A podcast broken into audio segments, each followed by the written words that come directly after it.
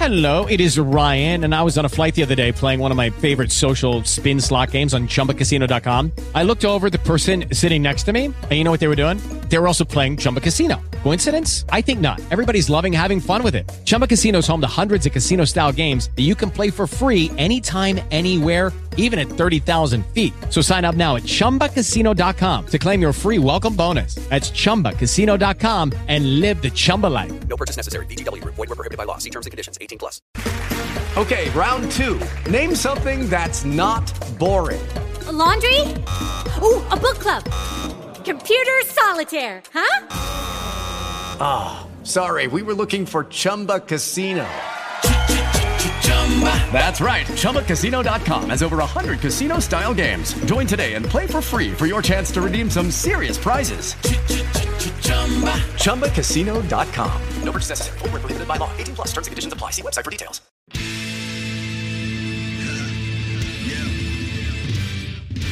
The revolution is televised. episode 112 of the Unplugged Pro Wrestling Show. I am your host, Jesse Velasquez, scribe for SE Scoops. Going to keep this a very short solo episode, and thank you so much for your support over the last handful of days. DMs, all of that good jazz. Shoutouts on Twitter. Last Friday was very nerve wracking to say the least, and let's just say we pulled through. Life is on the upswing once again. Never necessarily hit a huge downswing, yet everybody knows that life can be an emotional roller coaster from time to time, and we're now back on that upswing. All right, real quick wrestling Twitter, their horrible takes of the week, which there really aren't many because I avoided Twitter. Thank goodness. I've already seen some of the diatribe this morning and made me want to poke my eyes out with needles. Go through a brief WWE Elimination Chamber preview. Been following up more on the larger storylines, but I can give you some of the background on the lower card piece of everything. And then we're going to finish with a fun little exercise on the AEW front. As we know, Revolution is coming up here in three weeks, but I'm going to announce who I think will be the next three challengers for MJF. Yes, I'm assuming he's going to retain. Spoiler alert. That being said, let's roll. The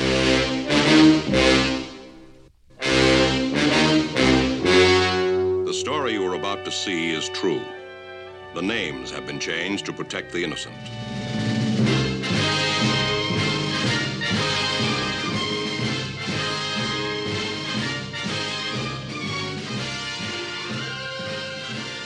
All right, Wrestling Twitter, what do you have for me this week? Not much, as I said earlier. However, I, I do have to shout this person out because they're fairly well known in the wrestling community. Konnan, former AAA and WCW star. Here is what he had to say about Konosuke Takeshita. Well, Takeshita, he's got heat with me, and he's lucky I wasn't in El Paso. Because when, when he went up and he did the fucking Eddie Guerrero thing for the frog splash, you're not Mexican, dude. I don't care. Stick to your nationality. It's 2023, Konnan. And if we're keeping it 100 in terms of diversity in the wrestling world, and this won't be the first tweet that I'm going to highlight this week or low light, however you want to look at it, let's just say that we're not trying to stereotype things. We haven't been trying to stereotype things.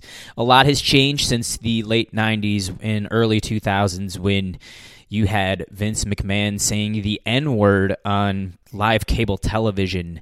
You had the Mexicools, again, riding out in lawnmowers. Absolutely disgusting. I mean, you even had Jacket Time with NXT about a year ago with Kushida and his partner, and it was just an absolutely horrible stereotype when it came to what wrestling offers. So I feel that why in the world can't somebody give a tribute especially if you're in El Paso. And Konosuke Takeshita is a very, he seems like a very humble young man.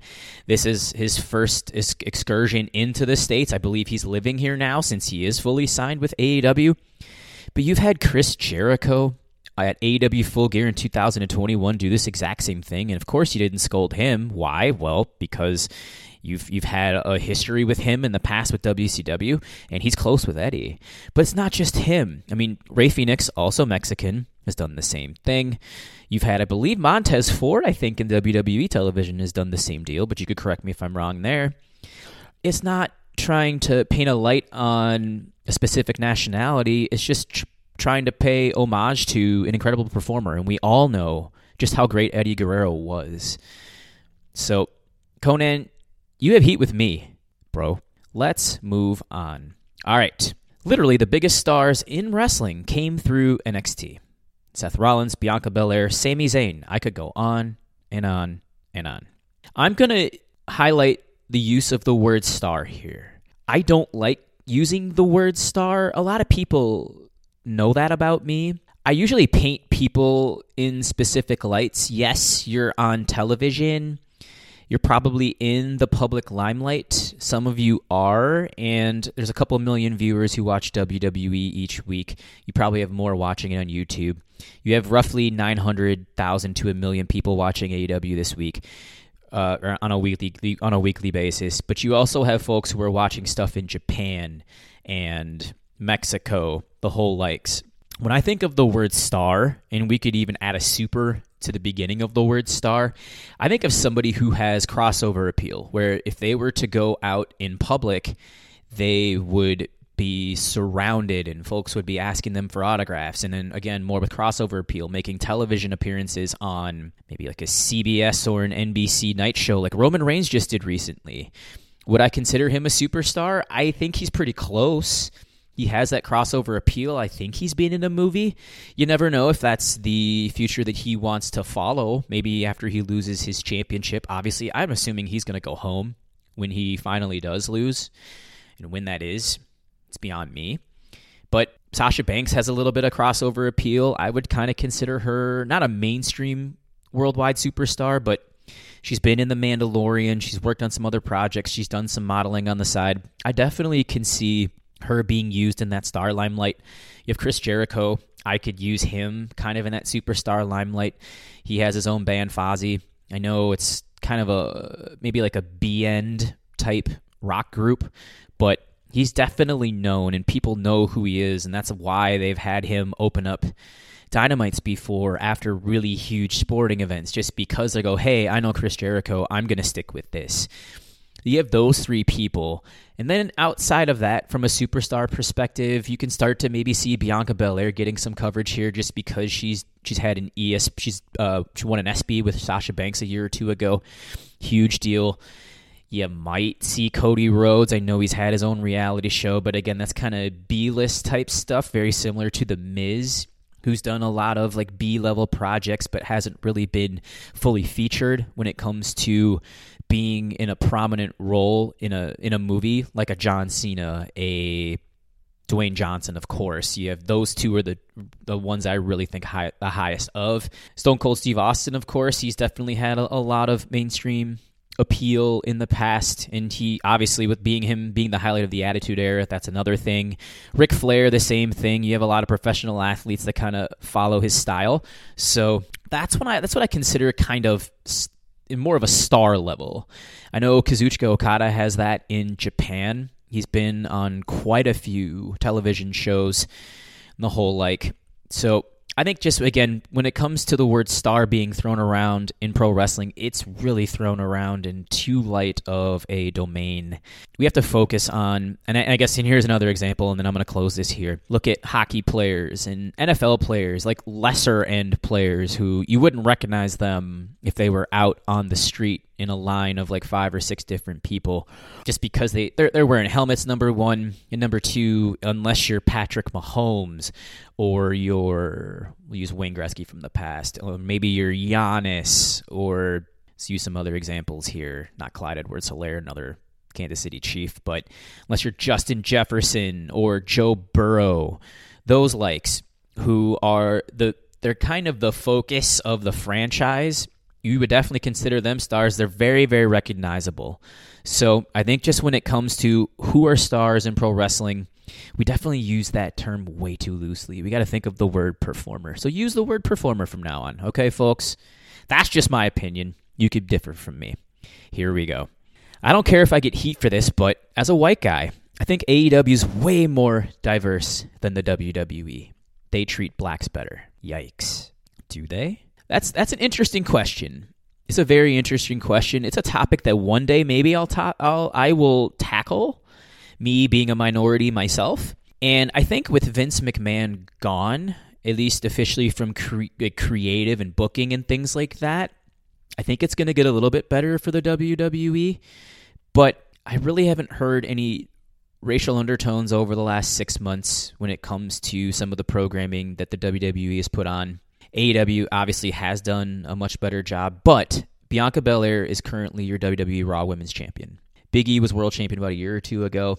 They do have a, a fair amount of minorities on both rosters, and they're all doing quite well. Bobby Lashley's another example in the WWE. So I think that's really an interesting topic that maybe one day I will tackle, but again, not here, not now. But if you think one promotion's treating African Americans better than the other, you really have to do a deep dive. That's just really a very vague statement there.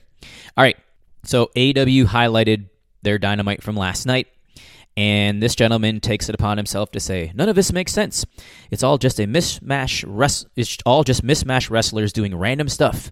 Make it make sense." So, when I was looking at the card last night, we had Toni Storm, Ruby Soho, and Britt Baker in a triple threat, where Toni Storm and Saraya are completely tied in with Britt Baker and Jamie Hayter at the moment, and Ruby Soho was caught in incoming traffic directly in the middle of a middle of it, trying to navigate it. We had Jon Moxley and Claudio Castagnoli facing off with Rush and t- formerly 10, Preston Vance. There was some built in heat over the last couple of weeks, so that definitely makes sense. Mark Briscoe and Josh Woods, there was a backstage altercation on last Friday night's Rampage that led to this match on Dynamite. We have Brian Cage and Jungle Boy Jack Perry in a rematch of a bout that they had taken place prior earlier in the year, which set up the return of Christian Cage a lot of the matches last night, while they were slow and it was definitely a lower impact dynamite, this all made sense. They do have continuity in most of their stories. They can get a little off topic on certain things, but for the most part, they do a pretty good job. All right, here we go. This gentleman about the WWE. In terms of what he thinks that they've improved, he thinks that the PLEs have been better. Ever since Triple H came in charge, we've had way better PLEs. Matches have improved, and gimmick PLEs feel rejuvenated. They also got shorter, meaning we get better and longer matches, and the show is a little more digestible. I think Clash at the Castle was a above average PLE. Great showing for the WWE. I think if you were to throw it in a PLE light from maybe 10, 11, 12, we could go 15, 20 years back. I don't think it was as good as anything that we've seen from, we'll say, 1997 maybe even heck i would say 2013 summerslam i'd rank over clash of the castle. I mean if we were really to go back the clash of the castle was definitely better than a lot of the stuff they put on the last four or five years. But then you go into survivor series where the war games didn't even have a ca- the top of a cage. That's pretty ridiculous. You need to keep the continuity when it comes to the spirit of the war games of the past Extreme Rules, that gimmick pay per view was not a good offering for them. The overrated 4.5 star Finn Balor Edge match that was 15 to 20 minutes too long, and the first 15 to 20 minutes of the match were quite boring, if I'd say so myself. The Royal Rumbles this year were just okay. The men's was better than in years past, the women was a little too cluttered. The Roman Reigns Kevin Owens main event was pretty good, but we all know that the reason that will remember that pay per view was for Sami Zayn turning his back on Roman Reigns and the Bloodline. So I think in terms of it being more digestible, that is possible. I think there's a little less of a hodgepodge going on. But if you think that the pay per views have drastically improved overall as a whole over the last couple of years, I am going to disagree with you on this. And I would love to hear in the comment section as well what do you what you think have they really improved? Is there is there more continuity? I think outside of the bloodline, outside of Cody Rhodes, and now Rhea Ripley, Charlotte Flair, because I mean Becky Lynch and the damage control gimmick or their storyline just is really slowed down. Damage Control has done absolutely nothing over the last nine months. They've been treated up, down, up, down, up, down like a roller coaster in terms of their direction. There hasn't been continuity. I just consider all three of them as mid card acts, if that. And we're talking about two of the more talented women's performers on the roster. So it has improved, but in terms of like all of it being digestible and very watchable, it's just not fully there. And do we need to go into the Hardy performance at the Royal Rumble? Nah. Let's close with this. Since we opened with Konnan, let's close with Bill Goldberg. I thought Rihanna was freaking horrible. I was disgusted by it. Let's just say that. And then when someone said it was kind of boring, he said that's the understatement of the year. It I thought it was disgusting and it was horrible. How old are you, Bill Goldberg? You're in your mid 50s. Rihanna appeals to I would say a good chunk of the female audience. We'll say 25 to 40. So it's a different demo. I watched the halftime show. I enjoyed it. I thought it was a lot of fun. I'm not a huge fan of Rihanna. I give her a ton of credit for being pregnant and doing what she did. That was amazing. She had a pretty solid voice. I think in terms of Super Bowl halftime appearances, it probably ranks somewhere in the middle. I'm not going to go up and down the list of what I thought was better. I'll give you two. I'll give you three. Prince, the GOAT, best performance Super Bowl halftime history. We had Michael Jackson back in the early 90s, also tremendous. I, always, I also thought last year's performance with Eminem, Dre, Snoop, Kendrick Lamar, and the whole likes was very good. So that's kind of my my opinion on things, but to call Rihanna's performance disgusting and horrible, I think that's a little off base, my man. So you, my friend, just go back and hide in the hole where you came from back in 1998, and we definitely do not want to see you in WWE television anytime soon. All right. Let's fast forward into Elimination Chamber here. So there are five matches on the docket, which is always nice, as that gentleman alluded to earlier in his tweet. So let's open up with this. We have a mixed tag between Beth eh, Beth Phoenix Edge versus the Judgment Day. That would be Finn Balor and Rhea Ripley. I don't think it makes sense for Beth Phoenix and Edge to get their upcomings here. I truly believe that Rhea Ripley is definitely on the course here to being elevated to that next tier. It's coming, folks. And I think the way Beth Phoenix returned in the middle of the men's Rumble match when Rhea Ripley came out to help out Judgment Day after they were brawling with Edge in the back after all of them had been eliminated, and Beth to come out, it was a little, it just wasn't the right timing. I would have liked to have seen Beth get in the Women's Royal Rumble itself and have her brawl with Rhea for about five minutes, where Rhea finally throws her over, and of course she gets she gets the victory.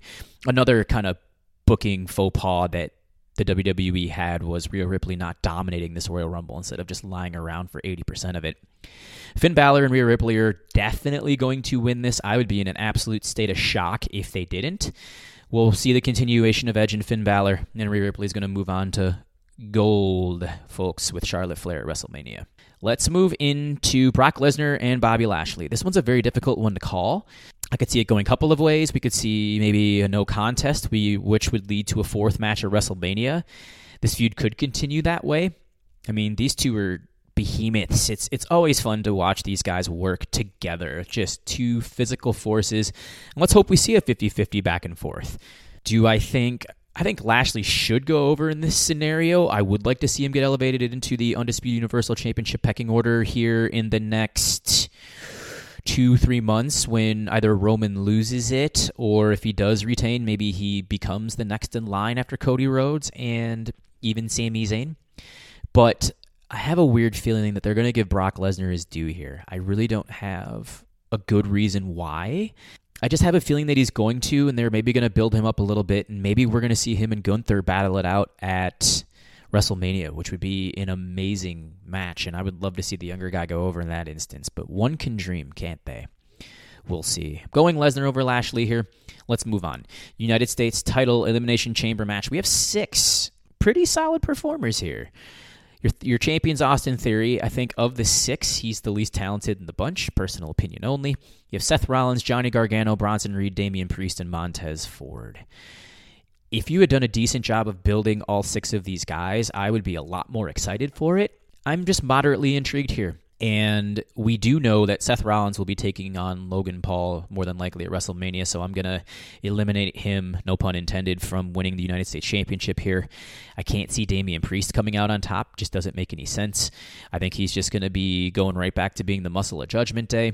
Bronson Reed's brand spanking new, and he's already getting no crowd response whatsoever. If you listen to my last podcast episode, you would definitely understand why he's not getting much response. I just said that from that 2018 to 2021 22 NXT class, that a lot of those fans have moved on and they're watching AEW. That's just a personal opinion. Johnny Gargano has not been really that interesting since he came back from paternity leave. Congratulations. I know his son just turned one. It's a beautiful thing. I love Johnny. Don't get me wrong. I think in terms of his in ring, he's tremendous. I think he could fill out a role that what Sami Zayn's doing right now. I think he would be fantastic in that. Give him a Sami Zayn, Daniel Bryan hybrid. But you need to do some more building here, and they definitely haven't done enough. So he's just kind of looked like a goober on TV, and it's really unfortunate.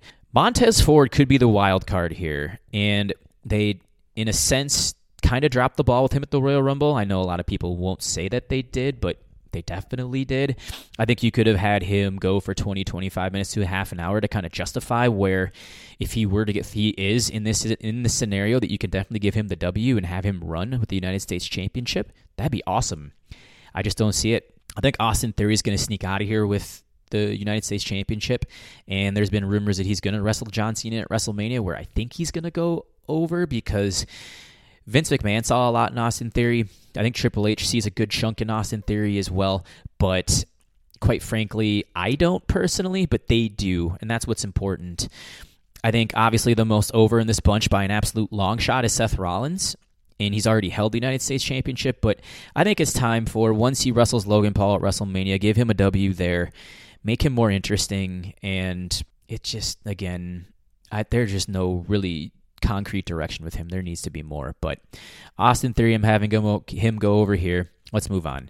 Raw Women's title match, or sorry, the number one contendership. We have six women, and four out of the six are pretty irrelevant here. Natalya, Asuka, Nikki Cross, Carmella, Liv Morgan, and Raquel Rodriguez. I think Raquel Rodriguez could be the wild card here. They're definitely showing that she has a future with the company. She's very tall, very broad, and strong. So maybe down towards the end of the year, towards Survivor Series, I could see her getting a title match on a PLE. However, Asuka, there really is no other person in this match. I'm not even going to count Liv Morgan either, even though she had a one-hour performance at the Royal Rumble. You gotta, you gotta go Asuka here, especially with the the reemergence of her darker character in the middle of the Royal Rumble, and you can turn her heel in this in this match as well, and give her a nice give her a nice, credible match with Bianca Belair at WrestleMania. Heck, I could even see her beating Bianca Belair at WrestleMania, and I wouldn't bat an eye. I would perfect. I'd be perfectly okay with it. Bianca can afford to lose. You can bring out a completely different and darker Kana character that Asuka used to display back in the mid 2010s when she was the number one woman in the wrestling world. So let's give her her just due here. I'm gonna go Asuka. I think that's a chalk pick. I could be wrong. Main event time, we have Roman Reigns and Sami Zayn for the undisputed WWE Universal Championship. Much like the last match with Kevin Owens at the Royal Rumble, I think this match, the, the drama is more in the aftermath as opposed to the match itself. You're going to have a lively, red hot crowd. I'm talking nuclear for this bout. Sami Zayn back in his hometown or in his province of the eastern portion of Canada. I believe he's from Quebec. I could be wrong, but Montreal nonetheless is going to adopt him as one of theirs, just Canadian to a T. Roman has now hit the 900 day mark as the Universal Champion, and I know it's been close to 365 that he's held the WWE Championship. So Roman is the odds on favorite here. Don't see him losing this match, but the Cody Rhodes Sami Zayn dynamic on Monday Night Raw left me wondering if they not necessarily they're going to pull a fast one here and have Sami Zayn pull off the tremendous upset in Canada and win the whole thing, but it's it could be telling me that this story between him and Roman isn't over.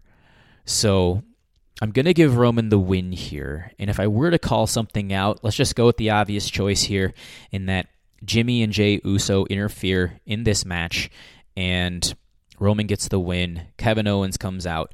We get the Owens Zayn versus Usos tag team title match at WrestleMania.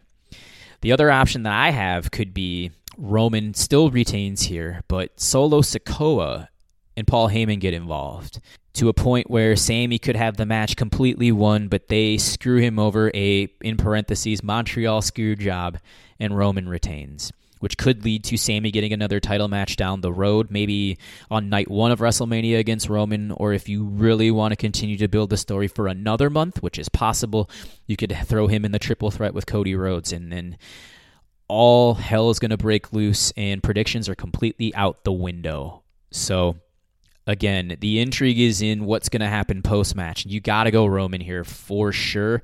I'd put a 99% chance that he does retain, but the dynamics of this match and this feud that has been now roughly 10 months going strong, it's been an incredible run. And let's just hope that WWE can continue to strike while the iron's hot and make it more compelling from a storyline perspective in the entire company. Let's close with AEW and MJF. So he is wrestling Bryan Danielson in a one hour Iron Man match at Revolution for the World Championship, which is held by Maxwell Jacob Friedman himself. And I'm going to go ahead and give him a win here. I, I will preview the Revolution card in the coming weeks. But for now, I'm going to try to predict the next three challengers for MJF. And speaking of Twitter, back in December of 2022, he that being MJF, made a list of people that would never beat him for the Triple B, and that is the I can't remember exactly what it is, but it's obviously it's it's the AW World Championship. So it's the Burberry something belt. I cannot remember for the life of me, and if you know, you could tell me.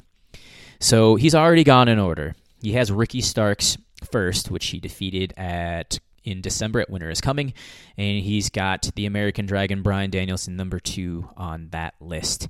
I'm gonna just go off of this and say that the next three that he has on this list will be his next three challengers.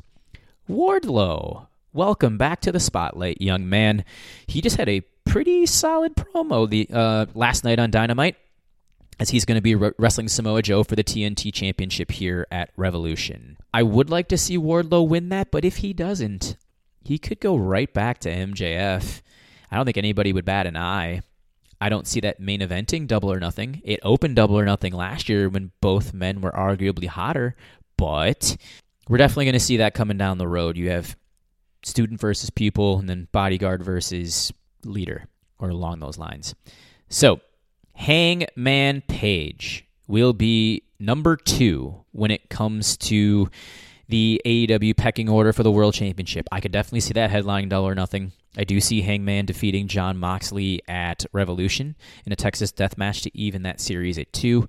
When Jon Moxley goes home is the biggest question. I have no idea when that's going to happen, but one thing's for sure an MJF Hangman Page feud that started back at Double or Nothing in 2019 when they were the last two remaining for the Casino Battle Royal to get that championship match.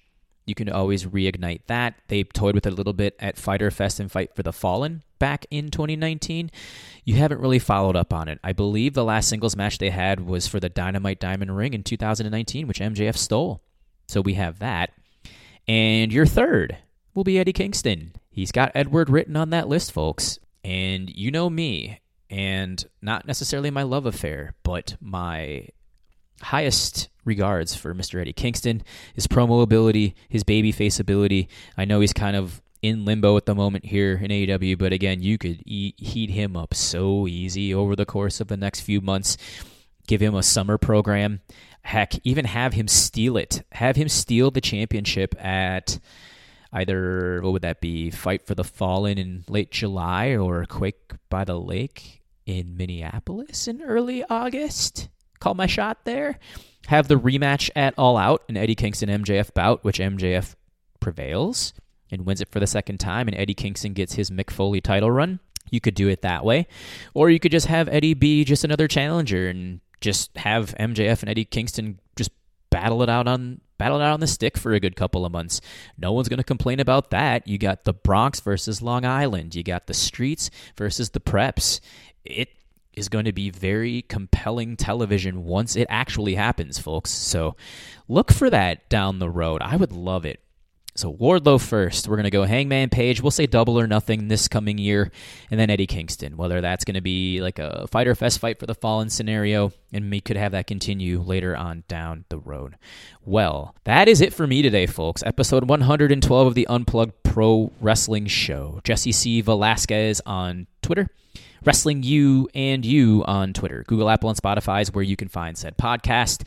I contributed to an SE Scoops article with my Elimination Chamber predictions, myself, and a plethora of other editors and scribes, including the great Ryan Drossi of Top Rope Nation. So go check that out at scoops.com right now. All that being said, I'm out 112, and I will see you on the flip side.